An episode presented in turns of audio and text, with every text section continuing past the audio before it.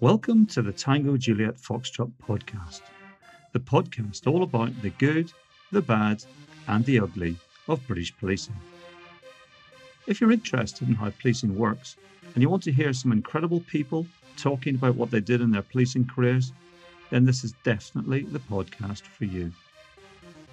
Sometimes we cover some pretty gory or distressing subjects, and there may be a bit of swearing from time to time so probably best to keep the kids out of earshot. Right, here we go. Hello, folks. Welcome to episode 77 of the Tango Juliet Foxtrot podcast. Hope you're all well. So, I've had some uh, quite a lot of feedback uh, about last week's guest, Craig. I must admit, this was one of the more challenging I suppose, ethically challenging, uh, challenging on all sorts of levels. It was a, a tricky interview, I find, to try and strike the right balance between, on one hand, uh, getting Craig to talk openly about his past, whilst at the same time not wanting to sound judgmental. But perhaps there was something there about me being insufficiently challenging, which I probably fully accept. I did quite get quite a lot of feedback from various quarters. Some of it was really, really positive, saying this was fascinating to listen to someone talking about their criminal offending in a way that would be really helpful to police officers, particularly uh, inexperienced police officers, to understand the mindset of young, out of control criminals who are thinking only of themselves and not at all of the public or their victims. I just thought it'd be useful to read out some feedback from one particular individual who shall, for obvious reasons, remain nameless. But this person has not only been a police officer for a long time, but also now works with uh, young men who are very similar, I suppose, to uh, what Craig was back in those days. So they've young men who have had a difficult maybe start in life, uh, who have been excluded from school, probably in and out of custody, etc. And I'll read what uh, what this person says. Um, there's a bit of swearing in here, so apologies in advance. Difficult to know what to think about Craig. Bottom line is he isn't a criminal anymore, so that's good. I think if he was truly repentant he would find a way of atoning for the crimes he got away with. There are victims out there still. I didn't sense any contrition. I thought his story about stroking the police dog was nonsense. Nice dog, chew on this. That's bullshit. I also don't buy the trauma accounting for a life of very serious crime. I don't think he was stealing cars to escape. That's bullshit. I think he had probably found something exciting and was getting credence for what he was doing, and this might have been a way of compensating for his trauma. The main point for me is exactly as you discuss at the end, really about young men needing more than many get. My recent experience suggests they do need, but many lack, strong boundaries from either an effective dad or mum. Time and again, weak parenting gives boys, particularly, an opportunity to act like complete cunts. But this is obviously more tricky for single parents who can't do everything however hard they try. Add trauma into that, and it's a recipe for something, but it isn't always crime. I think we have a major problem generally with boys having a lack of respect for anyone else, but particularly women. I think because their mums run around after them like their personal servant, and I've seen this many times at close range. What's worse is that their role models genuinely are people like Andrew Tate, or stupid footballers, or those idiots on reality TV. They are bored at school, bored at home, and they have nothing to engage them. So would Craig have been the same if he hadn't had trauma? I think at least possibly and probably. Was he the right person to have on your chat show? Yes. Was he being truthful? Question mark. Probably as much as anyone with that background. Could he do some good if he was to talk to disaffected youths? Question mark. Yes, but he'd need to point out that what he had done is wrong without question. So I thought that was a really interesting response, very balanced and considered. And uh, yeah, I think without a doubt, I probably should have challenged some of that thinking because when I listened back to it, it did sound as if he was slightly glorying in it. And considering that he's talking about having committed serious offences such as armed robbery or pulling people out of cars at gunpoint, there are people out there probably still to this day suffering severe trauma as a result of that. So, uh, if I got the balance wrong in that interview, uh, that's something for me to, I suppose, reflect on and learn from. As they say, moving forward, which is an expression I absolutely hate. Anyway, uh, this week I'm going to be interviewing Christian Plowman. Like this is going to be a really fascinating interview, I think, because um, Christian has done some really incredible stuff both in policing and since leaving policing, uh, all around uh, covert policing, undercover work, and then once he left policing, he went on to spend many years tackling the illegal trade in things like ivory, rhino horn, and endangered species in many countries of Africa. So I think you're going to find it fascinating. Hey Ian, how are you doing? Good to see you. Hold on. I'm, I'm very well. How are you? I'm not bad, mate. Not bad. You're looking very, uh, very well, cozy. I look like uh, Nanook of the North, don't I? It's uh, I, I've got a, I've got an office. It sounds terribly um, bourgeois, doesn't it? That I've got, I've got, I've got a garden, got a garden office. You know, you've got, you've probably got this vision of this sort of um, wonderful sort of Art Deco thing, you know, with the big handle. Who was that author? So I'm getting all pretentious now. He was a, was a very well-known author. He used to have a garden office. He used to have a big um, handle, I could turn it, turn the entire thing round so it was always facing the sun. So, but I can assure you, it's I can assure you, it's nothing, it's nothing like, like that. No, no, no, it's bloody freezing actually. Um, so, how are you doing anyway? You all right? Yeah, I'm good. I'm good. Thanks for taking the time. I appreciate it. No, it's great. And uh, I was thinking to myself, if uh, if the Tango Juliet Foxtrot podcast was was MI6 uh, and I was sat in a embassy in Berlin or something, you would be the, you'd be the equivalent of a walk-in, wouldn't you? So uh, absolutely, in, in, the sense absolutely. That, in the sense that you propped yourself up, um, which is brilliant when people do that because uh, particularly if they've got a fascinating story to tell. Some people, to be fair, prop themselves up and don't have a fascinating story to tell, and then you, and then you have to and then you have to find a gentle way of saying thanks ever so much, but no sure. thanks, you know. But I in your imagine. in your case, I thought I would bite I would bite your arm off. So yeah. No, because um, you, you do a you do a really cracking podcast. I think it's really good. Uh, and I was particularly, as I as I alluded to in my email, I was particularly taken with the podcast that you you did with uh, with Joe, yeah, um, yeah, the the UC officer. Do you know? Um, do you know um, Joe from? from I do. Past? Yes, yes, yes. I won't. I won't. I won't reveal anything about him, but yes, I do. Yeah. He's a character, isn't he? He's certainly he is, a character. Yeah, that's for sure. Yeah, they're all they're all characters from that world, aren't they? yeah, very um, much so. big, very much big, so. big, big personalities. But um, yeah, so for the purposes of people listening, then, do you want to sort of briefly introduce yourself in terms of uh, who you are and you know what you're currently doing? Of course, yeah. Cheers, Ian. My name's Christian Plowman. Um, I was in the Met Police from 1995 to 2011, um, and since leaving the Met, where I served as a as a detective, uh, CHIS handler, um, erstwhile UC officer.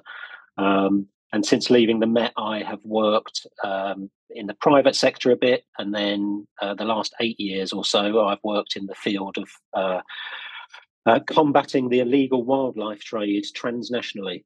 Um, so I worked for Interpol for a short period, which was my introduction into this very unique uh, environment. Um, and then subsequently, I've worked for several NGOs and currently work for a very big American uh, conservation NGO focusing on work in sub Saharan Africa mainly. Wow, fascinating, fascinating. And this is one of the great joys of doing this podcast is that you get to meet people who are doing things that are you know we can talk about the policing but obviously and we will um, but we can also talk about the things that you've done since there and that's and i don't know anything about that world so so Well, so every day every day is a school day on the tango juliet foxtrot podcast so excuse me so i'm really looking forward to to hearing all about what that actually means in practical terms and how you brought your law enforcement knowledge, skills, and experience to bear on on that very uh, important subject that I think many people, including myself, feel quite passionate about, but yeah. uh, don't really know anything about it. So anyway, let's talk about your policing uh, career first, shall we? So um, what what was it that um, brought you into the police in the first place? Did your family in the police, or what was it that, that sort of propelled you in there? No, I mean, I I joined the police. I would, you know, it would be a bit trite to say on a whim. Um, it was a bit of a recognition that I needed. I needed a sort of sensible job, to be honest. Uh, my partner at the time had fallen pregnant, and I and I thought, oh, I need to sort of step up and take responsibility, Mm. rather than flitting to and fro from uh, sort of muck jobs. Um, I I needed to do do something, um, and some members of her family were in the police, and I thought, yeah, I'll give it a give it a bash. Uh, the usual, you know, the usual sort of story, really. Yeah. And yeah, I went went to. I think I seem to recall the application process took nearly eighteen months. Back in it was in nineteen ninety, late nineteen ninety three. I think I applied, right. um, and it took a very long time to get through the whole thing. And this is a very important question, and you must forgive me for my impertinence in asking it. But uh, I don't know if you've read my book, but did you have to bend over and show them your arsehole when you were doing your Yeah. medical? Did you? Did Yeah, you have to do that as absolutely. well? Was- so they were it was- still doing that back in 1993. Yeah, yeah, absolutely. Um, I, I remember going through this process as a as a as a candidate, um, and I can't remember if the medical was at Hendon or Paddington Green. It was probably at Hendon, I think. But we had to wear surg- surgical, completely naked. We had to wear surgical gowns, the ones with the that exposed your back, basically. Yeah, yeah, yeah. Um, and I just remember feeling slightly perturbed that What we were that wandering all? around. What was that all about? I, I have no idea. I think as a I've no collective, every police officer, every Metropolitan Police police officer between about 1829 and whenever they stop doing it should sort of collectively do a, su- a super injunction, a super complaint or something and get some get some comp- compensation for the trauma of having to do that. But uh, anyway, moving on from that rather distasteful subject. Um, so where did you get posted first of all? Uh, I was. I, I, remember uh, um, they asked us for posting preferences, and I didn't really understand sort of divisional structure or anything like that prior to joining. And I and I asked to be posted to um, uh, West End Central because I assumed that it covered Oxford Street, which ultimately it didn't. But but Yeah. nonetheless, I wanted to work in the West End because it was busy. Um, Hmm. I did I did languages at A level and foreign languages, and I thought, oh, I can use my languages with, in a Yeah. sort of touristy area. And I did get posted to West End Central, which I was really pleased about. All right, okay. Um, Charlie, and, uh, let me see. Was that um? Oh god, it's not Charlie Delta, is it? Charlie Yeah, Delta's, yeah. Is that Charlie, Charlie Delta? Delta. Oh, there we go. Yeah. So West End Central at the time, the actual West End Central Nick wasn't open when I when I passed out of Hendon. So we were based out of Vine Street, which no longer exists. Hmm, Um, and our prisoners were processed at Bow Street, which also no longer exists. right. Um, and I think in 1996 we moved to the brand new West End Central in Savile Row, um, Right. which now no longer exists. Um, another, yet another, Yeah. another victim of austerity, isn't it? um, and I spent probably the, the, most of my probation um, working mainly in mainly in Mayfair, which was quite boring to be honest. But but Mm. occasionally I had opportunities to flit across into into Soho, which was much more much more interesting. Mm, Um, and then post probation, I spent I spent most of my time in Soho, and I worked on a couple of um, divisional units that concentrated on vice-related offences in Soho. Yep. Went on to the divisional crime squad, um, and then um, started to to do my detectives uh, my detectives exam and all the rest of that sort of jazz. Mm-hmm. Um, and ultimately, I I progressed onto being a detective with a a small spell in between on the Marine Support Unit or Thames Division. Oh bloody hell! What um, took you there? I don't. Was that a, I just was that a bet? I uh, bizarrely, the, I mean, I was a really proactive cop, and I loved doing proactive police work. Um, and a friend of mine was on the Marine Support Unit who was also a proactive chap. Um, and the Marine Support Unit had a proactive team, believe it or not. Right. Um, which is a huge step for the Marine Support Unit, I have to say. um, uh, and I was, I mean, I was very naive, but I was effectively promised a posting on their proactive unit if I applied. And yeah. I did apply, uh, didn't go on to their proactive unit, and then spent sort of, you know, six months trundling up and down the Thames, not really doing very much uh, crashed one of the boats into Southwark Bridge, which was good fun. Um, good skills. Yeah, decided it wasn't for me, and then went back to the sort of. It's one of those land based. I, I, probably need to get someone from the from the marine side, uh, not just the Met, because I know other forces around the country, of particularly those on the south coast, have have got yeah. similar similar capabilities, haven't they?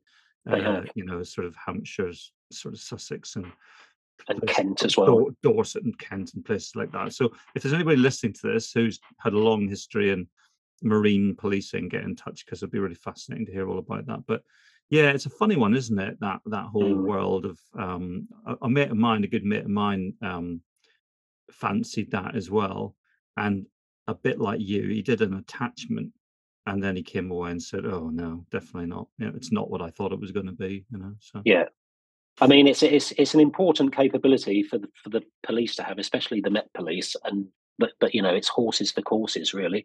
Mm. Um, that, that there were there were a lot of people that I worked with on there who were you know fantastic people. You know, I've got nothing bad to say against them, but mm. in relation to actual police work, that was or, or proactive police work, should I mm. say?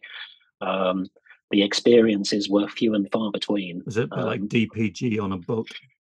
A bit like that, yeah. Yeah. it makes yeah. me laugh. Again, apologies because I know I've slagged off DPG because of all the Wayne Couzens and David yeah. Carrick thing, you know, but I uh I do make does make me roll my eyes when I see DPG referred to as uh, as the elite DPG. You know, it's just like, oh god. Well, I mean, the the amount of times I've said to people who you know, people from outside of the police who say, "Oh, they're all on that same specialist unit," and I would say DPG is not specialist unit, or certainly not a de facto specialist unit. And yeah, well, I think we used to call it doors, posts, and gates DPG. Because That's right. Yeah, they would they would just stand around. In the day, it was one of those places that people went to study for exams, wasn't it? Absolutely, it was. Absolutely, it was. Um, and I think, yeah, the only, I mean, the only benefit that generally people would get from being on the DPG, I knew a couple of people that went there purely to get their firearms qualifications and mm. then potentially move on to SO19 or whatever it's called now. Yeah, yeah. Um, and, and do something like that. But otherwise, yeah, it was, you know, almost, almost dead man's shoes in a way. Anyway, um, anyway, now that we've completely alienated everyone on the DPG as we well you, as DPG. everyone on the Marine support unit. Let's move on to your career. So once you once you finished that, where did you go? Uh, I worked on. Uh, I went back to central London. I worked on um, the hotel crime unit, which was a very specialist. It wasn't specialist at all. It was a unique unit, should we say? Uh, yeah, an elite. we, weirdly, I mean, there was only two of us. There was me and a detective sergeant who's a really good egg. Um, and we used to. This was back when um, the CPS had just started taking responsibility for for um, making charging decisions as opposed to the custody officer. Mm-hmm. Um, and so we, we, sort of created these relationships with these crown prosecutors that we would go uh, go and speak to to get our prisoners charged, and we would introduce ourselves as officers from the elite hotel crime unit because no one no one had ever heard of us and, and, and lots you of can these, say you can say what you like can you yeah, yeah exactly uh, i worked there for maybe four years or so uh, and then i worked on a uh, divisional drug squad uh, or drugs intelligence unit, um, and then went to uh, a specialist um, CHIS uh, unit at Scotland Yard called the mm-hmm. Source Development Unit. Um, and f- finished my career with a very short six month stint um, as a full time uh, UC at Scotland Yard, um, and and made because of because of a sort of a, a juxtaposition of many different circumstances in my mm. life, mm. I made the decision to to leave um, in 2011 after right. 16 years. All right, that must have been a. I mean, given that you were in a very sort of specialist covert kind of role, that must have been quite a tough decision to make. Or I don't know, maybe it wasn't. I mean, yeah, it was a very tough decision to make. I mean, I spent uh, since 2001. Um, I spent my uh, my time doing various covert roles. Firstly, as a test purchase officer, and then as a part time UC. Mm-hmm. Um, so I spent a good, t- you know, ten years, as well as my day job, doing doing uh, covert uh, covert mm. work as well. Um, and I think, yeah, it was a, a lot of times um, the the the amount of work and the requirements of the work just becomes far too much. Mm. Um, and the, I mean, the reality is, is I was I was very uh, naive, perhaps. Maybe that's too strong a word, but that sort of work is definitely for some people mm. um, and not for others. And I mm. fall into the, the, the not for others category, to be honest. Even though I did it for ten years and I loved yeah. it and I learned yeah. some great stuff, met some fantastic people, had a great time doing it. It was, you know, it, it was not really uh, my mm. my comfort zone in that respect. Yeah. yeah, that's interesting. No, I think um, you know, in life, a wise man and woman knows their limits, their strengths and weaknesses, don't they? And certainly, yeah. I, I can think of jobs that I was in during a thirty-year career that I was really, really good at, and and, yeah. and and highly respected at, and all of those things. And then other jobs that I probably wasn't, you know, and yeah. um, and I probably knew that deep down. So you you kind of move sideways back into a role that is more suited to your skills and abilities and experience. But um, so in terms of your undercover work as a test purchaser, was that all around drugs? Uh, it was mainly around drugs, yeah. Um, so low level street drug supply. Um, I mean, I I still live in London, and I'm I'm I almost map London in my head by virtue of places where I bought drugs. I mean, mm. it would be hmm. very very often I'll be driving down the road or or walking down the road and think, I'm sure I bought drugs there. So you know, you do as a test purchase officer, as a busy test purchase officer, you're almost constantly constantly working. Um, we did uh, robbery decoy operations as well, where you posed as a, a potential victim of a robbery. Right. Um, and I, I, in fact, did get robbed once um, on a robbery decoy operation, which was a bit hairy. Quite a risky, um, uh, quite a risky job, isn't it? Yeah, I mean, but then you know, it's incumbent upon you to satisfy yourself that all of the relevant measures are in place to, you know, to protect you and you have to have a lot of faith in your colleagues mm. who, who you wouldn't have worked worked with in the past necessarily. Mm. Um, so yeah, there's a there's a lot of faith involved. That's so for just sure. For, just for, for people listening who maybe don't understand what that means. So basically, that's going into an area that is very sort of much of a hotspot currently for that type of offending, and then flashing expensive jewelry or uh, mobile phones or whatever. Is that kind of it? Effectively, yeah. I mean, there would have to be significant justification for mounting such an operation, i.e., uh, um, very, very credible intelligence about a specific location and a specific individual or group of individuals who are suspected of committing offences in the area. It hmm. wouldn't be just a you know a fishing, fishing expedition. Yeah, yeah. Um, those those sorts of decoy operations are very, very targeted. Um, but yeah, effectively that that's what it is, and you you, you put yourself on the you know, on the line, as it were, as bait uh, mm. for uh, to, to be robbed, um, essentially. Yeah, yeah, um, and, it, and, did you have any any sort of um, near misses or close calls doing either the test purchase work or or that type of decoy work? Did you have any sort of moments where you thought, "I'm seriously at risk of coming to serious harm here"? Well, I mean, the, the, certainly the decoy operation where I got robbed uh, in in Greenwich. Um, ab- absolutely, I thought you know the, the incident happened right on the banks of the River Thames. It was a small gang of five five lads um, who had been committing offences with impunity. It would appear for the previous sort of five or six weeks in the same area, um, and they they assaulted me, punched me a couple of times, pushed me up against the railings next to the river, and I thought they're going to chuck me in the river. Mm. Um, but luckily, uh, luckily the arrest team intervened, uh, or certainly the three the three police dogs intervened very quickly from the arrest team, which was good to see. Um, but, but, and doing test purchase work, I mean, it's it's pretty standard for uh, your your targets or, or the, the suspected offenders to to question you, to ask you if you're a police officer, all that sort of stuff. Um, but nothing, you know, nothing that was not manageable. To be honest mm. with you, yeah. Um, but but that, I mean, the fact that that never it, there was never any significant danger in that respect doesn't, however, eliminate the fact that you do you do feel like you're in a dangerous situation and you do get nervous and you do get scared and you do get worried. So yeah, yeah. Um, that that that sensation's still there. Yeah yeah. So when you uh, went into more of a, a, a level did you go from a level two UC then into level one? Is that yeah, but okay. as it was back in the day, yeah. So level one being people like Joe Carter and Shay, Shay Doyle, who we had on previously.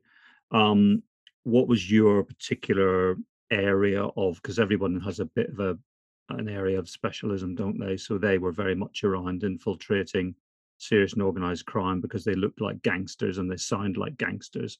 And what was your kind of, if if you're happy to talk a little bit about that? I mean, I didn't, uh, you know, I found it very difficult to fit into that world, to be honest with you.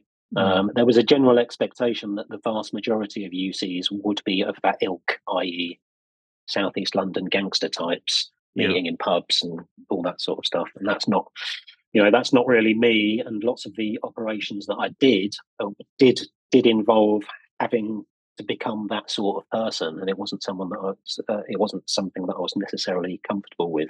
Mm. But I mean, effectively, my background was uh, sort of pseudo pseudo Eastern European. Um, right. So I had a you know a, a legend which spoke to uh, a, a, history linked with Eastern Europe, um, and that was only because I I I spoke Russian.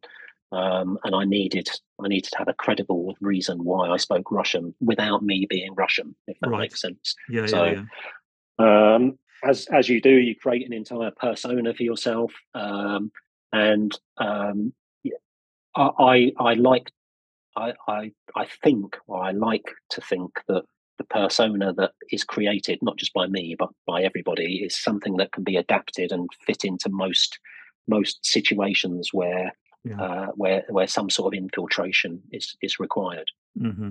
Yeah, no, it's interesting because uh, I think in a previous podcast I talked about the shittest holiday I ever had, which was many years ago when I was in my sort of mid early thirties or whatever. Uh, and I, I, let myself be talked into going to Puerto Banús, which is near Marbella, um, for a week with a, a bunch of guys, and it was yeah frigging nightmare. It was like it was like the worst week. I ended up coming home early because it's basically like an open prison. I, mean, I don't know if you've ever yeah if you've ever been to Puerto Banús, but it's just wall to wall criminality, serious yeah. criminality.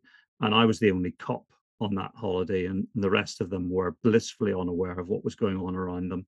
But I could see very clearly what was going on, yeah. and uh, it was fascinating to sort of sit and watch the interactions between these villains in bars and nightclubs and and yeah you're right there's there's people there who very clearly fit the profile of uh, heavies heavy duty thugs um, but equally yeah. there are people who look like you you know who are yeah. probably more of this kind of maybe the thinkers so to speak and well um, i mean yeah i mean i you know ironically that's that's sort of how i was uh, perceived by lots of my my colleagues in that environment um, as you know one of the you know one of the thinkers I was referred to as a posh boy quite regularly. Um, mm. In in good in good jest, I hasten to add.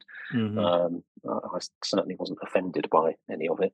Uh, but there, there was this sort of perception generally amongst that community that there was a requirement to be this sort of, you know, Cockney, Cockney gangster type. Um, mm. And and the, I mean, lots of the work that I did as a UC, in fact, weren't around, uh, uh, uh, you know, gangster groups or or uh, particular um, East or South London networks or anything like that. There, I, I got involved in some really creative UC UC work, hmm. um, mm. which wasn't necessarily targeting your typical organized criminal group. Mm. Um, mm. And hmm. you know, crime is is is very, or criminality is very diverse. Um, especially in London, and, and there shouldn't be this sort of perception that, that we might be limited only to targeting, you know, mm. the famous crime families or yeah, yeah. Uh, or, or, things like that. Yeah. Well, particularly the case now, isn't it, with the massive impact of online offending, yeah. and particularly around cybercrime and online fraud and all of these types of activities. And I can definitely see how there will be a urgent need to bring in people who are both credible UCs, whether that's online yeah. UCs or face to face UCs, uh, who also have quite a deep technical understanding absolutely of, of how all of this stuff works. So, yeah, fascinating. And again, shout out if there's anybody out there who's done that type of work, maybe on the in the online world rather than the offline world, then get in touch and let's have a chat because that would be interesting to to know how that all works. I mean, I kind of know how it works, but it'd be interesting to hear it from the horse's mouth. So, um, so you obviously got to a point where, for a variety of, of reasons, you decided that enough was enough with policing. Um, when you left, did you have a job teed up to go to immediately? Yeah, I had a job uh, teed up, um, which was working for a big uh, global uh, sports firm. Um, it's um, it was a job looking at um, uh, counterfeit goods. So brand, brand protection, I think, was the official job title. Right. Um, and I mean, this is where I, I spent probably a period of maybe four or five years almost in limbo, to be honest with you, because coming from coming from an environment like the police and then going directly into the private sector is a, such a huge transition mm. um, and it's and it's you know with the best will in the world, it's not something that you can do overnight, um, and it takes a lot of time to, you know, to become used to how things work uh, in the real world, as I call yeah. it. Yeah, yeah. Um, and it, it's very, very, very different. Um, once you've spent a, uh, a, a, certain amount of time, so for me, it was 16 years in an environment where everything is structured, all of your friends are in the same job, you speak about the same things, you do the mm. same you know you have the same philosophies being exposed to a to a, a, an alternative environment was really uh, difficult to come to terms with and difficult mm. to deal with to be honest with you mm. um, so the counterfeit think, counterfeiting side of things clearly was a strong link into your past in the sense that yeah presumably trying to understand what those yeah. net what those networks what those distribution networks look like who the individuals are you know what offenses are being committed and how you can then presumably enforce against those individuals. That's kind of it, I imagine. Absolutely, yeah. I mean, from a from a policing perspective or from an investigative perspective, it, you know that I had no issues whatsoever. That, that's you know, mm. in, in, fact, policing obviously gives you a significant advantage over. Uh, over other people in being mm. able to fulfill the requirements of that sort of role, mm. um, and that part of the job it was was absolutely no problem whatsoever. That was fine. Mm. Um, um, but you're not in you're not in the same sort of police environment, and you have to you have mm. to adapt and, and understand how commercial environments work, and latterly how N- NGO environments work. Um, so it was yeah, it was yeah. it was challenging in that respect. But yes, you know, my my job entailed liaising with third party uh, investigators um, to make sure that investigations into counterfeiting or counterfeit trafficking networks were mm. uh, were conducted hmm. properly mm. and as fully as possible, which was mm. which was fine. And just out of curiosity, did you have a contact within that organization whilst you were still serving that sort of led to that job, or did you apply for that whilst in the police? I applied for it whilst in the police, uh, and again, it was one of these jobs that took sort of two years to come to fruition. So I applied for it, you know, probably eighteen months, two years before I actually left the job, mm. um, and the process t- took so long. Um, in, in fact, to be honest with you, when I got the phone call offering me the job, I'd almost forgotten about having applied for it.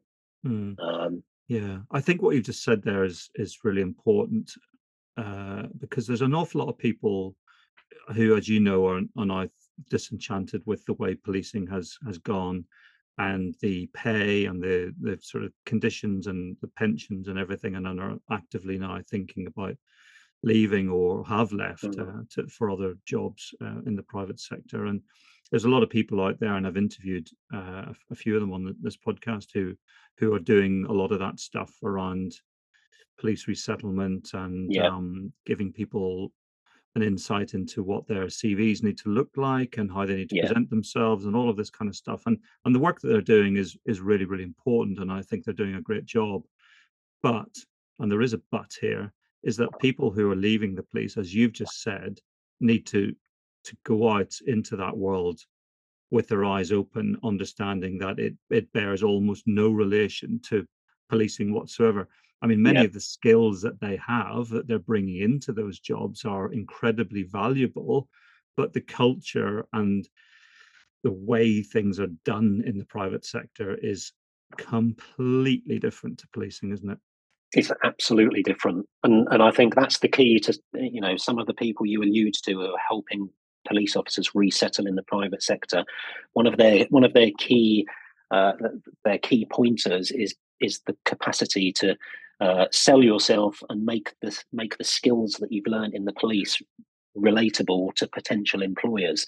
Mm. Um, and I, you know, I get involved in uh, recruiting people for the organisation I work for at the moment, and very often it's you know we we look for people w- with either a law enforcement or or intelligence related background, mm. um, and so often I see CVs and cover letters that effectively list you know, police skills, you know, level two public order trained or CHIS handler trained, or which mean that they mean things to me, but yeah. they don't mean anything to the six other people that work yeah. for my organization who are That's on the right. recruitment panel. Yeah. Um, and it's it's a case of, of being able to uh, e- explain. I mean, it's lovely to have a list of courses and skills. That's fantastic. But, mm. you know, potential employers, especially in the private sector, I mean, the reality is they, they really don't care. Yeah, um, yeah. And excuse my French, lots of employers could not give a shit how many yeah. courses you've done. but that's the reality. Yeah, no, in, true. In, in the job, you know, you might be the most highly skilled individual on the planet, but outside of the job, it means absolutely bugger all, and it's really important to to try and understand that. Yeah, yeah, definitely. So, so you spent some time with this big um, sports company, yeah, um, and uh, did you go straight into the wildlife side of things after that, or was there a sort of a, no, step, I, stepping stone between that?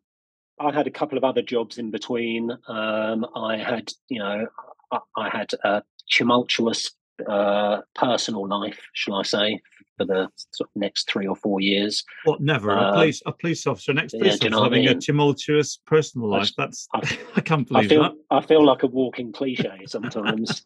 um, um, but I mean, eventually, in you know, uh, in in 2016, um, I got contacted by um, a, an intelligence analyst that I used to work with at West End Central.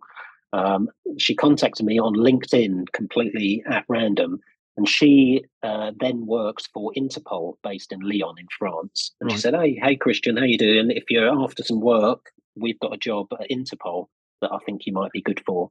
Right. So it was for a criminal intelligence officer, which is a very grand sounding title, uh, mm. based in Nairobi, looking at rhino, horn, and ivory trafficking uh, oh, across wow. Eastern Africa. Um, and I thought, oh yeah, okay, I'll, I'll have a go at that. Um, and there was there was also a requirement for that job. I seem to remember to be able to speak French, and I speak French very well. Um, and so I applied for it. I had lots of conversations and interviews, etc. And eventually, I was, you know, I was told I was successful for that. Mm-hmm. Um, and in January 2016, uh, I flew to uh, Lyon in France for a couple of weeks to do some training and uh, um, onboarding, as they call it. Yeah, yeah. And then and then flew to Nairobi um, for a, wow. a, short a short term contract. And I lived in Nairobi for nine months, working with the uh, the Interpol um, regional bureau in Nairobi and various other Interpol offices across Eastern Africa. Wow, what, um, an, what an adventure! So, I mean, and this was a, a, type of crime that I had, I wasn't really aware of, to be honest. I mean, I'd heard bits and bobs about ivory trafficking and mm-hmm. that sort of thing. I had no idea about the extent of, of this type of crime or the extent of the illegal wildlife trade, how impactful it is, uh, how profitable it is for criminals. I had no mm-hmm. idea. Mm-hmm. Um, because I always I always harked back to training at Hendon, and I distinctly remember being sat in the lecture theatre at Hendon for an input on wildlife crime. Yeah. And it was to do, I think it was to do with like the Badger Act or yeah. stuff like that. yeah. But I remember absolutely nobody was paying any attention to what this wildlife crime officer was was saying, and we sort of dismiss it as eh, that's irrelevant. I want to do the sexy, glamorous stuff. I want to yeah. smash doors in and get drug dealers, and mm. and that attitude internationally still persists today in relation really? to the, the, illegal wildlife trade. Yeah, I mean things are changing very slowly. When you say that attitude, do you mean uh, uh, that attitude amongst UK law enforcement or just across law enforcement everywhere? No, across law enforcement. So, I mean, as an example, I spent uh, some time in Nigeria last year with the Nigeria Customs Service, who are fantastic. They're, they're, they're very good at what they do, but their their attitude is almost, you know, wholeheartedly focused on um, combating uh, human trafficking, drug supply, and and potential terrorism. Right. Uh, and any anything outside of that is either deemed to be not particularly important or the remit of another agency. Um, and and and that's because it's it's you know when you say to someone wildlife crime you know people think well humans aren't getting harmed by that you know nobody's in any danger if mm, mm, someone mm. shoots an elephant and and takes its task or whatever it might be. So, so that first job that you were doing, let's just um, dive into that then. So, you where were you actually? Were you based in what the British Embassy or somewhere like that, or you? no, I was based. I was based in the Interpol Regional Bureau, which is at the CID headquarters of the Kenyan Police in Nairobi, right. uh, just outside the city centre. Had you, had you ever um, been to Africa before? Never. First time I'd ever been to Africa. I arrived there with, you know, open eyes and fully, you know, fully embracing of everything. Taking it all in, yeah, yeah, yeah. You know, I didn't, you know, as, to, to, all intents and purposes, I mean, Nairobi, as it stands, is is a fairly sort of sophisticated city, um, and you know, it it was an experience, that's for sure. But I I treated it as if it was any other major capital city. You know, I, mm-hmm. I, you know I got there, I hired a car, I drove around, I got lost, and I didn't really understand potentially the slightly different context of working in uh, working on the African continent, yeah. um, where where things are a lot more um, fragile potentially. Right. Um, yeah, and, you could uh, potentially wander into the wrong place yeah and and uh, be yeah. quite seriously at risk couldn't you if you don't know what you're doing i mean potentially potentially i mean in in nairobi people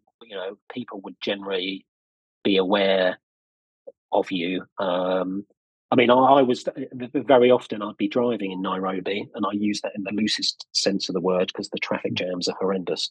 Mm. Uh, I'd be driving in Nairobi, and lots of people would say to me, "Don't if you're going to go down that road, you know, they'd pull up beside me and say, if you're going to go down that road, make sure you wind your window up because there's there's robbers down there or there's bandits down there or right. you know people would generally be mm-hmm. quite sort of aware of uh, of trying to help you out um, but and what was your was, what was your impression initial impression or or for that matter your ongoing impression of the the Kenyan police what was the, what was the was it very different to I mean UK my, law my, enforcement yeah, it's very different. Absolutely very different. Um, and I see this across, uh, you know, in all of the countries that I've worked in with the law enforcement agencies.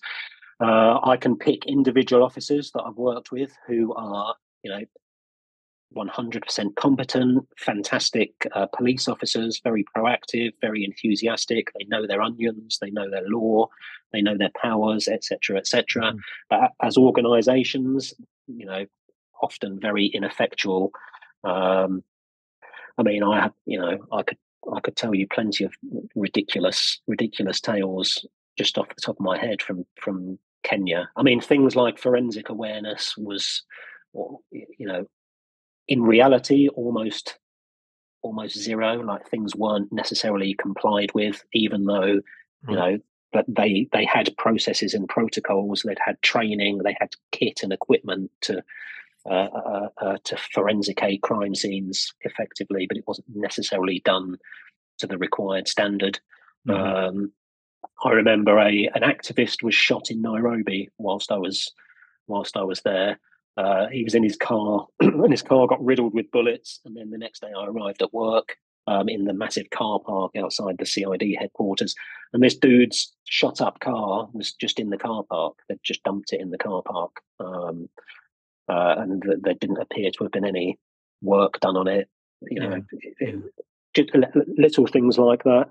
Yeah, well, um, I can I, I I can remember having conversations with colleagues who had gone out to certain, let's say, under or undeveloped countries to support investigation into terrorist attacks out there, causing, you know, scores of deaths, and bodies had literally been bulldozed mm. with with rubble into a corner of a yard somewhere, yeah, or, or just thrown in a skip, uh, and and it would just be a horrific job to try and make sense of that from a forensic point of view. It was just a completely different mindset in terms of it, it, it managing is a, a crime scene, isn't it? It is a very different mindset, um, and I don't. To be honest, I don't think that's the fault of individual officers. Um, I think there is a there is a there is a big culture of, uh, of, of hierarchical structure within law enforcement agencies in in Africa certainly and, and probably elsewhere, whereby if you put yourself in the position as a, of a I don't know a PC on the beat in the UK, um, and they come across uh, a burglary scene, for example, with smashed glass everywhere, and there's a there's a glove on the floor and some blood, and you know that PC is is autonomous and takes a decision. Right, I'm going to preserve this crime scene. I'm going to do this, this, this, and this. Mm-hmm. Um, whereas my experience in in lots of African nations is that that autonomy or that decision making capability is is either not encouraged or just isn't simply part. It's not part of the mm. the culture, as it were, mm. Um, and it will always be deferred to somebody above um, and you know, by the time it gets to a decision maker, which is very often two or three ranks above the mm guy that's on the scene, mm-hmm. then any any opportunities are very often lost. Or you know, some somebody else will come along and say, "Yeah, just just sweep it all up, and who cares?" That yeah. sort of thing. Yeah, yeah, yeah. Um, so, Interpol, then that's an interesting organisation, and I know I know Steve Kavanagh, who's now the Director General of Interpol, yeah. I believe. Um, yeah, he was ex Chief Constable of Essex, wasn't he? And um, yeah, it's a it's got a funny sort of it's a funny sort of organization, isn't it? In, in, it is in in that it doesn't have any. Correct me if I'm wrong here, but it doesn't have any executive powers, does it? So, None whatsoever. So they all they are is a. It feels like a coordination. Uh, you know capability to bring together those different yeah. agencies across the world. Uh, what were your what were your in, in, immediate sort of early impressions of Interpol as as uh, as you were actually working for them? Well, I mean, I didn't I didn't go into it blind. I did, and I certainly didn't expect that you would go into Interpol and have you know jurisdiction over the whole world and be you know jetting around. Yeah, Inter like you say, Interpol is is not a de facto police agency and has no executive powers at all. However, uh, most countries in the world are members of Interpol, so they um, that, that, they sign up to be part of uh, of Interpol and they pay a, you know, a subscription fee, as it were. Um, and what Interpol does is, I mean, I describe it to people as a bulletin board, essentially. It's a Mhm. bulletin board where one country can put information on the bulletin board and enable other countries to see that information. Um, and that's really, really what it is. Um, I mean, I, I think it, it's a it's an organisation, in my personal opinion, uh, it's an organisation that does not live up to its capabilities and does not exploit its potential at all. Um, In what in what way? um, I mean, I found lots of the things we did were were ineffective um, because a lot of it is around what I would call pseudo diplomacy, um, where we would have meetings or forums or workshops with with other nations, and it was really difficult to get any any any actual movement or work done um, through those mechanisms. And I found it much easier um, to get work done um, by by me or, or my team going to places and having face to face discussions with people and saying, right, well, let's go and do this now. Being Yeah, yeah, being a bit more proactive, yeah, um, and that's not something that was encouraged, to be honest, by my hierarchy.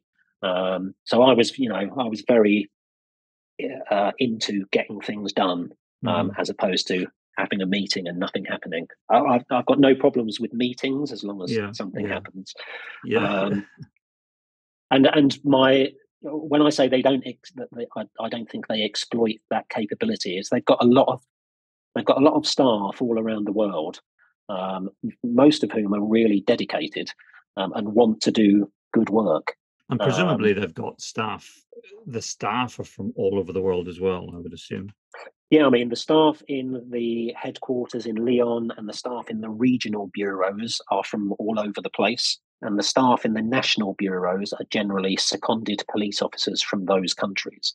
Right. Um, so, but, but but yeah, they have a they have a wide you know diversity of, of staff from from all over the place. And wh- you know when if I say to a, a random member of the public, I was a I was an intelligence officer for Interpol, it's Mm. very very likely that in their head they'll be thinking, "Oh my god, that's amazing! You must have you know gone around the world with your Interpol body armor and a gun and chased people and I mean that, and that's the image that or that's the perception potentially by the public and Interpol doesn't do enough to yeah.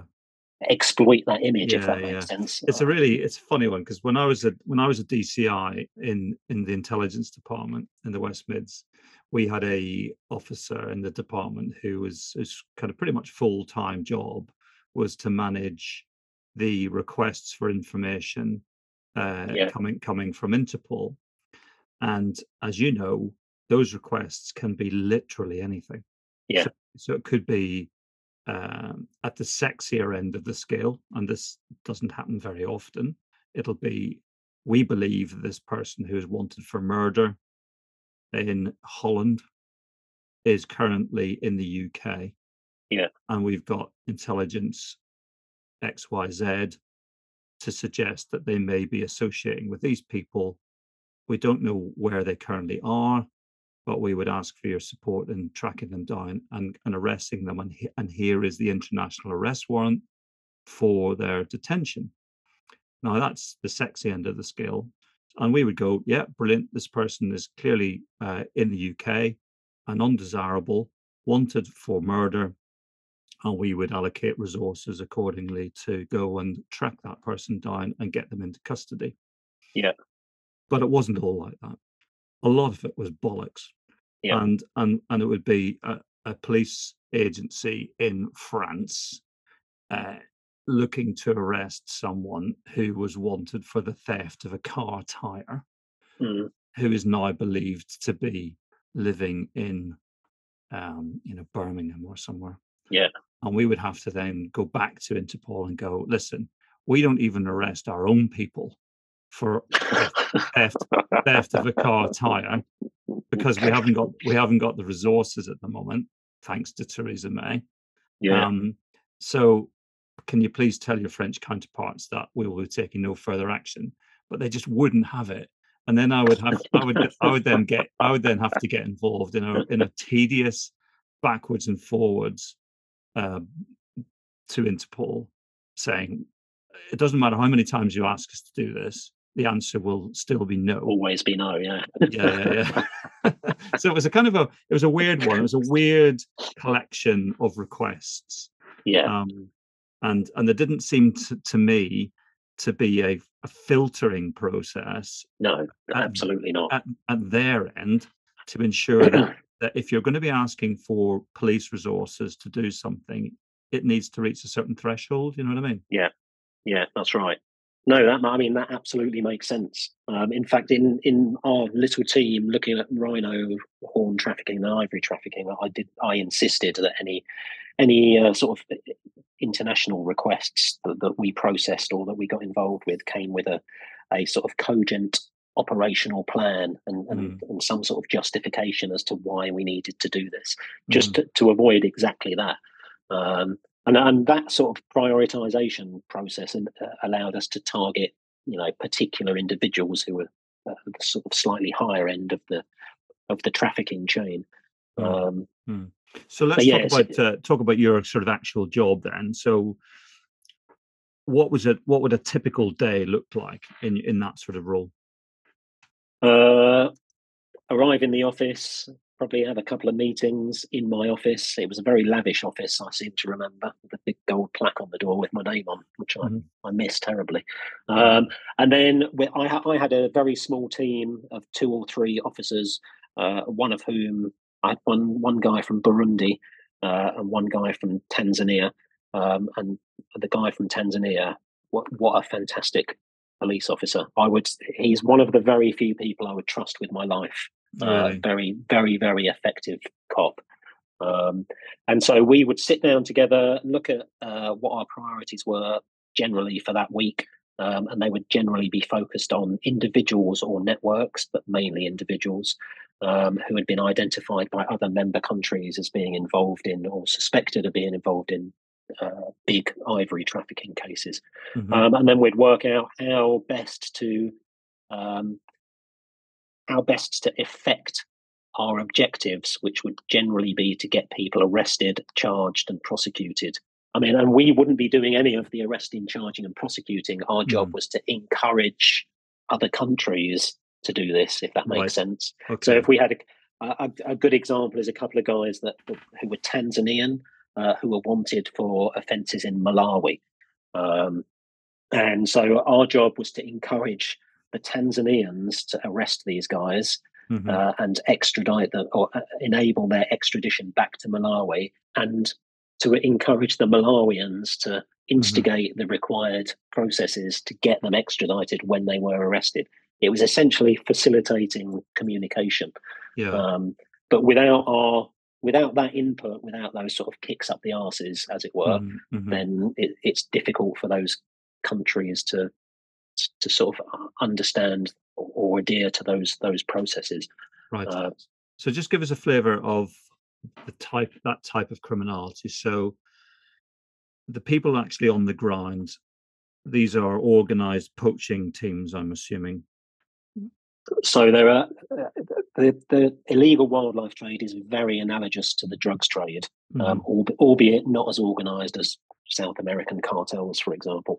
Mm. But generally, you will get people who poach uh, animals at, at differing differing levels. Uh, some will be organized poaching teams that will go out and target specific species like elephant or rhino. Some will just be run of the mill poachers who happen across a particular animal and know that it is valuable, but that's right. not their not their objective. Nonetheless, the animal gets killed, and generally if I take ivory as an example, because it's what everybody uh, is familiar with, generally the tusks will be removed. Um, dependent upon the circumstances, the meat will be removed and shipped off elsewhere or sold elsewhere, probably locally. But the tusks will be removed uh, and they will be sold to um, a, a facilitator, for want of a better phrase. Mm-hmm. Um, and that facilitator will facilitate the movement of that ivory generally to a stockpile. There might be other uh, steps involved prior to that, but he will facilitate generally the movement of that ivory to a stockpile in country, often very close to a port city. And once a significant amount of contraband has been stockpiled, then uh, an intermediary who will be linked with the the destination country, uh, mm. will facilitate the movement of that ivory out of the country, generally through a seaport, um, and then that will go to Southeast Asia, um, stroke China, uh, where it would be then sold on to uh, to consumers. Um, so this is a predominantly a Southeast Asian endpoint market, is it? Yeah, almost all of the products, illegal wildlife products that we deal with, rhino horn, ivory, pangolin scales, uh, will end up in Southeast Asia or China. Um, and what happens to it there? So ivory is coveted in China, especially as a status symbol. Um, so there's a you know over the over the past 10 years it's been very clear there's a huge burgeoning middle class in china. Mm. um, so having something made of ivory in your house is a is an indicator of status wealth you know you've made it. Um, it's very instagrammable apparently oh, um, having a carved ivory tusk. Um, and there's there is huge demand for it um, and rhino horn on the other hand and pangolin scales both substances made of, of keratin, the same as your hair and your nails. Mm-hmm. Uh, they are sold for use in uh, traditional, well, not traditional Chinese medicine, just medicine. So it's purported that, for example, rhino horn can cure cancer, it can mm. cure COVID, it can cure AIDS, it can make you last longer in bed, everything, mm. you know, every possible uh, manifestation of, of, of, medical advantage is attributed to to rhino horn. Oh, um, God, so depressing, isn't it? It's like so. So, in your role and your colleague's role at that time, were you going after who? Which which bit of the, the sort of food chain, so to speak, were you going after? Were you going after the poachers? Or were you going after the middlemen? I mean, who? What was your what was your sort of main target? I suppose we were generally looking at the middlemen. So, uh, you know, the, the, the, second or third step after the poaching has occurred. Right. Um, so these these are the people whose whose involvement is crucial within the source country uh, mm. to to facilitate the movement of that product. Um, and without them, you know, the movement can't take place. These are individuals who uh, effectively own trafficking routes or transport routes. They have the means and resources to move product they have the contacts within law, corrupt contacts within law enforcement and other agencies to ensure that that product moves smoothly through checkpoints or borders or whatever it might be.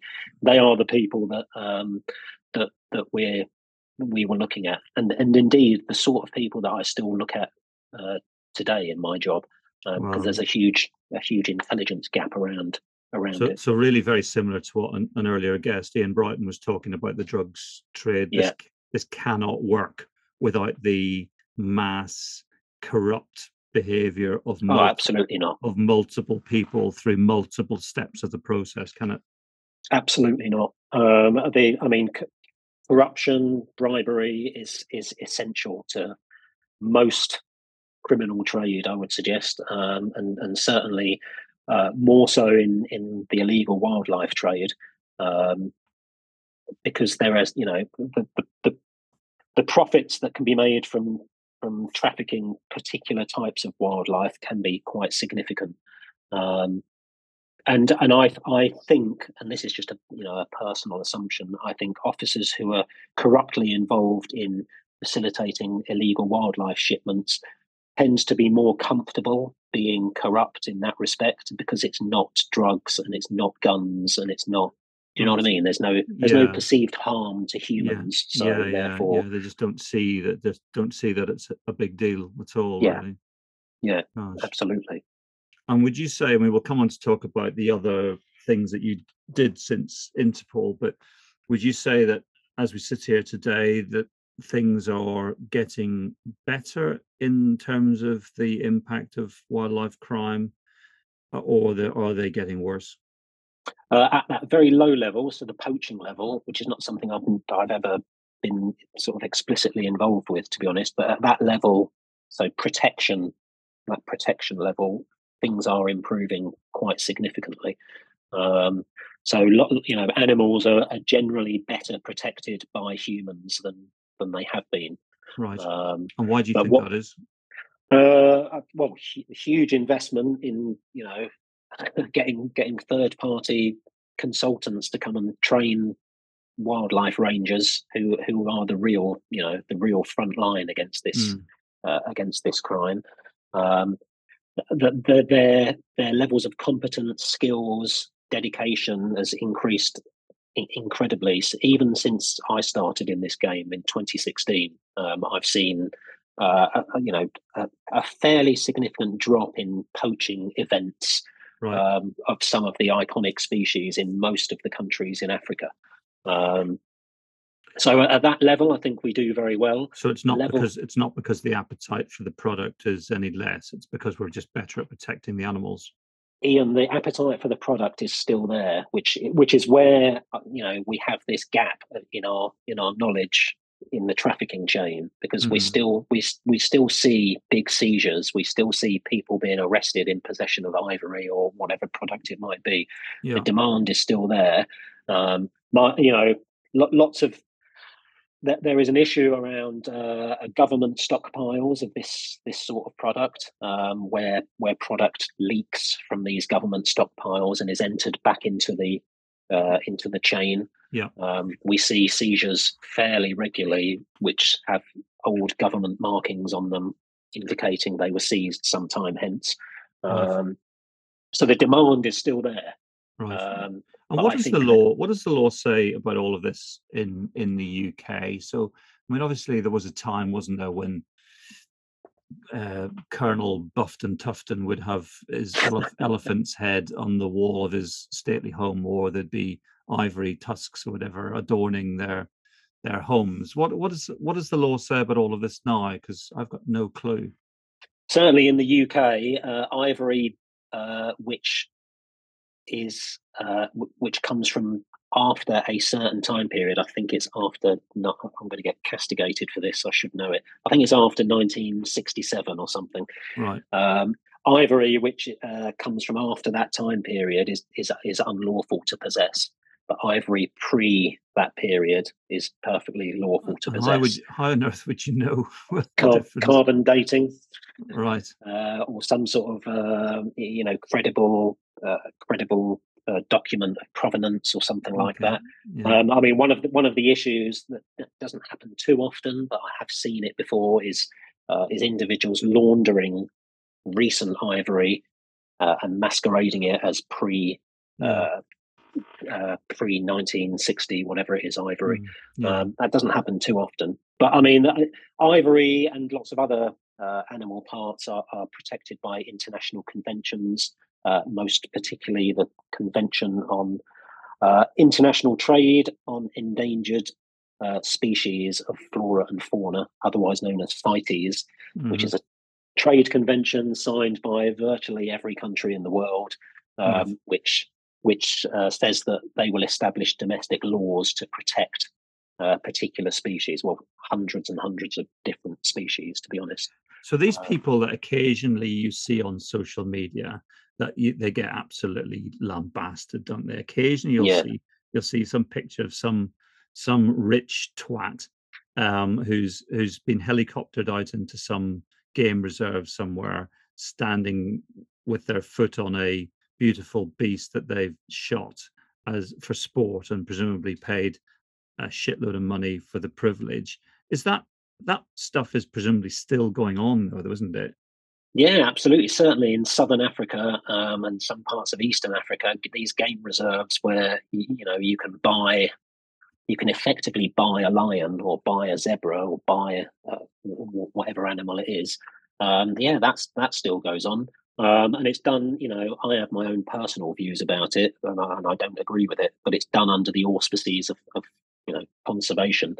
Um, bizarrely, um, i.e., that you know the money the money that is obtained from that sort of activity goes to fund uh, conservation efforts in that area or within that game reserve or within that park, um, or is to, you know those animals are specifically uh, um, put in those game reserves and bred and nurtured for uh, to be killed essentially. Um, you know, I don't I don't agree with it. I think it's a very clear example of somebody, you know, trying to make up for having a a small appendage or something. yeah, definitely. It's uh, definitely. Uh, I mean, it's just uh, I just I just don't get it. I just don't get it at all. But, uh, so when you when you finished that job, how long were you in Kenya for?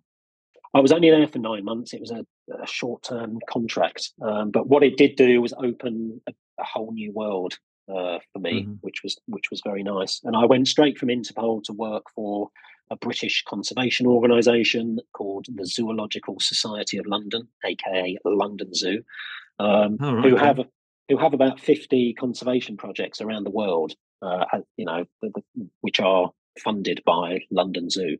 Yeah, Um, and that's an and that- interesting an interesting one in itself, isn't it? Because yeah, a, a lot of people would say that they don't like the whole concept of a zoo period do they you know absolutely. and and yet um london zoo themselves are clearly funding a lot of really good work out in the i mean is Yeah. that is that is that i'm trying to think how to say this without sounding clumsy but do you think they're doing that in order to offset the controversy about the very fact that they have a zoo or is it because they are genuinely invested in conservation No, they're ge- absolutely genuinely invested in conservation. I have no, I have no qualms about that whatsoever. Um, London Zoo has come a long way, you know, since it was opened in Victorian times and had all sorts of weird, wild, and wonderful creatures in there.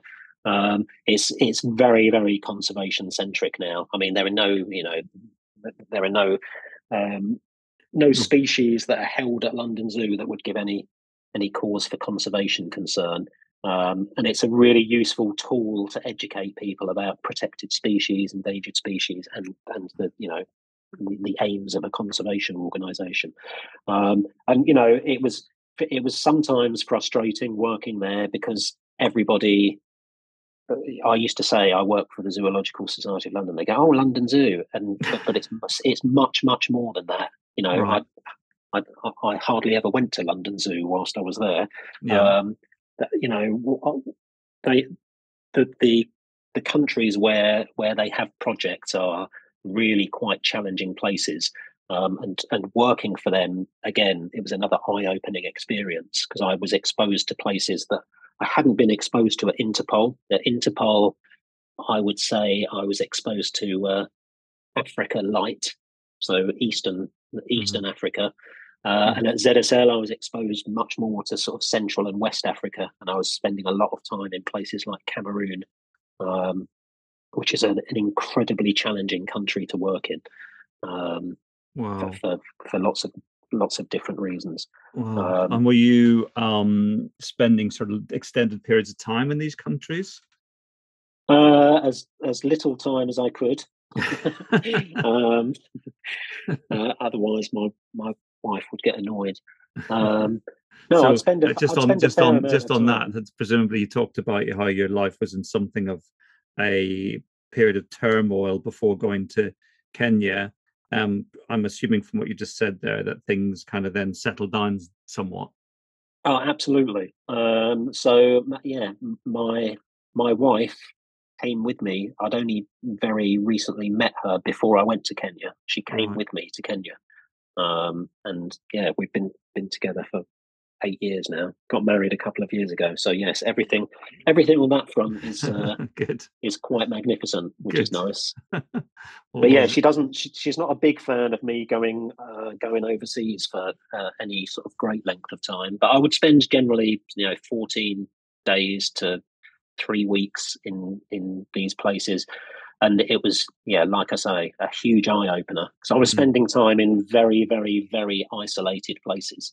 Right Um, in, and, and in presumably potentially quite dangerous as well isn't it if you're talking yeah, I, about t- I tend talking to, about i mean these people are making for them quite a lot of money aren't they Yeah. and then you are the person who's trying to stop them aren't you Yeah, yeah, and you tend to sort of brush over that whilst you're there, but then retrospectively, you think, uh, yeah, that was that that could have been a bit a bit hairy. I mean, you you know, I mean, let's not make any bones about it. I'm a white guy going to the, uh, the far reaches of of a you know a dusty border town in Cameroon, Hmm. and I'm you know where I'm where life only- where life is cheap yeah. yeah. I'm the only white guy there. People are going to be saying, "What the frig is he doing here?" You know. Yeah, yeah. Um, yeah, yeah. I've been, you know, many occasions with ZSL and with my current organisation, I've been um, detained in inverted commas uh, at Mm. border crossings and river crossings, and yeah. um, been been spoken to. Trigger happy border guards with rusty AK 47s. I mean, what could possibly go wrong? What could possibly go wrong? It's it's all fine. but these, all of these experiences are, you know, that they're.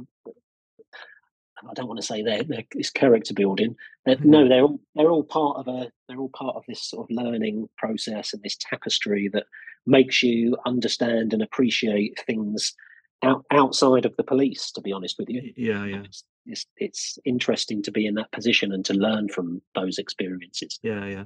So obviously, when you were working for Interpol, you were there very much in terms of a law enforcement Yeah. role, albeit sort of maybe two or three steps, sort of uh, steps uh, separated from the, the the kind of pointy bit of law Yeah. enforcement. But in these more recent roles, what is it? What is your kind of main job then? Is it to support conservation projects?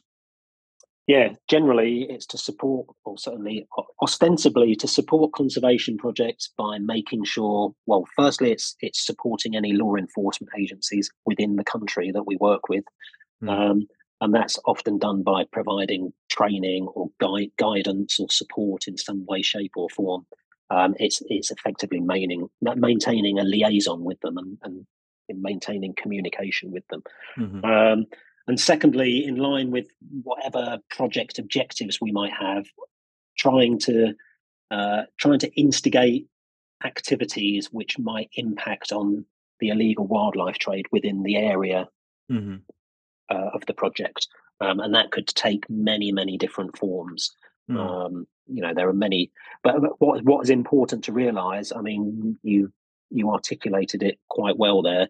With Interpol, I could walk, go anywhere, and say I'm Christian from Interpol, and Mm. generally that would elicit some sort of cooperation. Mm. Whereas now I say Christian, I'm Christian from this NGO, and people go, yeah, and so what?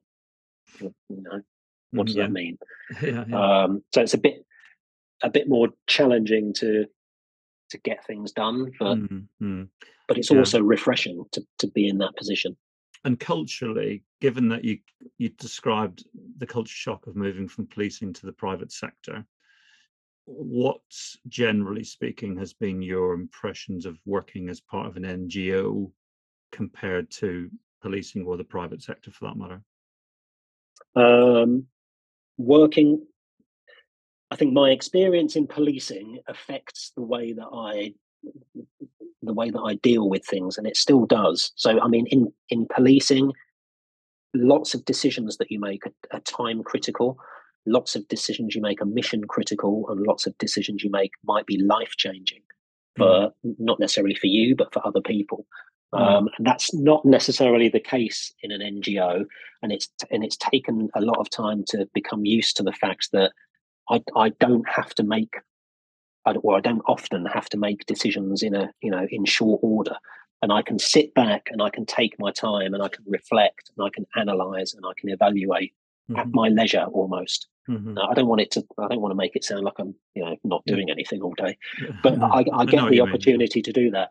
And I also get the opportunity to discuss things and to discuss projects, to discuss ideas, to go through decision making processes with other people who do not have my background. Mhm, Um, so I get to discuss things with, you know, with academics, with biologists, with conservationists, and they all have a totally different take on life, on the world, on how things should be done. mhm, And whilst that might not be the way I would do things, it's Mm. still really important to hear those views Yeah. to take take them on board because you never know.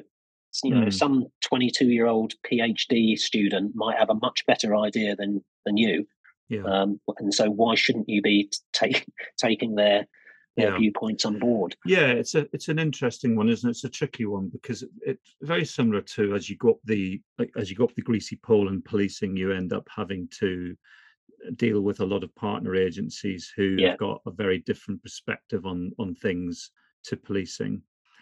I suppose the downside of that I find, was that very often you'll get a lot of very intelligent people in the room who've got those different perspectives, but ultimately someone at some point in time is going to have to do something. Yes. And and that's the the bit where I think policing is incredibly good. Because I've I've sat in an awful lot of meetings with partner agencies where uh, we've pontificated on a particular issue and no one has actually made a decision as to what we're going to do next. You know, you're you're absolutely right, and that's that's exactly where that's exactly where you nail that important policing skill on the head, and that is mm. decision making. Mm. Um, mm. and that's something that I, you know, I I'm involved in that on a very regular basis, and people will often, maybe not overtly, but people will often um, wait for me to make a decision about mm. something. And I'm very mm. happy to do that. Mm. One of the things that, one of the advantages I have about having this period of reflection and ability to discuss is that I can really uh, uh, clearly articulate my decision making processes. Mm. Um, and for a for an NGO uh, who is involved in what could potentially be perceived as law enforcement activities, it's really important for me uh, and for the organisation that we're transparent. So mm, having mm. having that capability to articulate my rationale yeah. is really uh, really crucial. Yeah, um, yeah, But that's a that's a really important policing skill yeah. that is transferable to almost every other industry imaginable. Yeah. Um, well, it's incredibly important in the environments that you're working in, isn't it? Because the, the law enforcement agencies that you're going to be working with in a lot of those countries do not have the same ethical mm-hmm. dilemmas that that we have in the UK around how we do things and on that basis you've got to be careful about being too closely associated with law enforcement yeah. in some of those countries yeah uh, and probably i would imagine have to work very hard to be seen to be uh, independent honest brokers in in all of this absolutely mm-hmm. Absolutely. Sometimes, sometimes, and you know, that's something that you have to consider almost on a daily basis.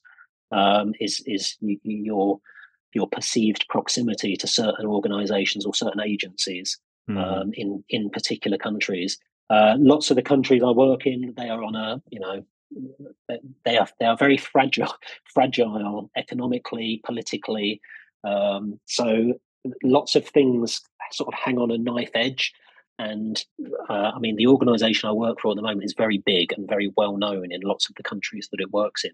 Um, and one wrong perception by a state a, mm. a state agency uh, or, or, or an agency from another country who doesn't like the country we're working in could have a huge a huge effect on our work, on our status, yeah. on our presence, even in particular countries. And it's really important to take that into consideration um, it's yeah, it's something something that affects our our day to day. To be honest. Brilliant. I mean, I imagine it must be incredibly rewarding when when you do something or you're part of something that you can see paying off you know over over sort of the medium to long term i would imagine it must be very very rewarding to do that yeah it is i mean we take the i mean the work that i do is always has a sort of very long termist outlook in any case. So mm. you know, I'm not about you know arresting the the little guys. I'm much more about the bigger picture and looking at things much much longer term. Um, so su- immediate successes uh, are sort of few and far between, uh, but certainly you know longer term they they are definitely on the horizon. Um, and from you know on a on a daily basis, on a weekly basis, I do draw significant satisfaction from little things like you know watching watching how advanced the, the team that I manage in the Republic of Congo has has progressed with their you know with their skills around gathering mm. information, for example, or mm. Mm. Um, watching uh, watching a police officer in Madagascar that I did some training for a year ago, how they've progressed up the ranks and now that they're doing X, Y, and Z. You know, yeah. little things like that are really important. Oh, um, and I love, you know, I love that. Brilliant. And I think there's a real lesson. There's a real takeaway here, isn't there, for people who are listening to this who who are thinking of leaving policing. I think we've covered a lot. We've covered talked a lot, haven't we? But um, some of the things that you've said around taking those skills and that experience and knowledge from policing and taking into a different world. It, it's in police officers have got so many skills, so that they're, they're just a, an incredible potential asset to so many different types of organizations. It's just about understanding how you package that experience up in a way that makes sense to someone who's never been in the police, I suppose, isn't it? That's exactly right. It's almost like translating a, a foreign language text into English. Hmm. It's it's almost like that. Hmm. Um, and I, you know, I would also say don't be, you know, don't be constrained by limiting yourself to, you know, searching on Indeed.com for investigation jobs. Widen, you know, yeah. widen your widen your net. Look for something that you really want to do, because yeah. I absolutely guarantee you, you will have the you, you will have the skills necessary. Mm. There's mm. absolutely no two ways about it. But yeah, it's just a just a case of tra- translating those things into into understandable terminology very often. Brilliant. Listen, my friend, we've been going for about an hour and 20 now, so it's probably, oh my probably not a bad time to, to kind of like wrap it up. But listen, that was fantastic. I learned so much there, as I often do with uh, talking to people on the podcast. That was fascinating. And, and I really thank you so much for sharing those insights into what you've been doing. And my pleasure. Yeah, it's just been it's been great, really great. Honestly, I, I just love it, love it. So uh, thanks, thanks ever so much, Christian. And um, you're based in London, do you say? I am, yes, absolutely. Always a Londoner. Well, Always a Londoner. No, thank you for your time, Ian. I really I, appreciate it. I have got this up. kind of slightly harebrained idea of trying to pull together as many podcast guests as I can into one place, and and everybody just get a bit pissed and talk bollocks to each other. That'd be good. That'd be a hoot. Yeah, definitely be up for that. Excellent. I take I take no. I need no encouragement to get pissed. So. Uh... oh, who does? Listen, my friend, thanks a million. Really appreciate it. No, thank and, you, uh, man. Thank you. You enjoy the rest of your day, and uh, yeah, I'll. Uh, this will probably be going out uh, today, actually. So um, no worries. Brilliant. Right. Thank, thanks. Thank you, Ian. You Great to talk to you. Yeah, and you. Speak take soon. Bye bye. Bye bye.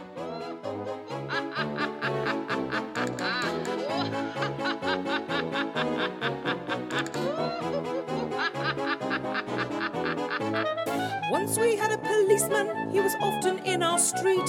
We used to smile and wave at him while walking on his beat. But now we never see him, it really makes us frown. No longer do we feel that we're the safest street in town. Oh.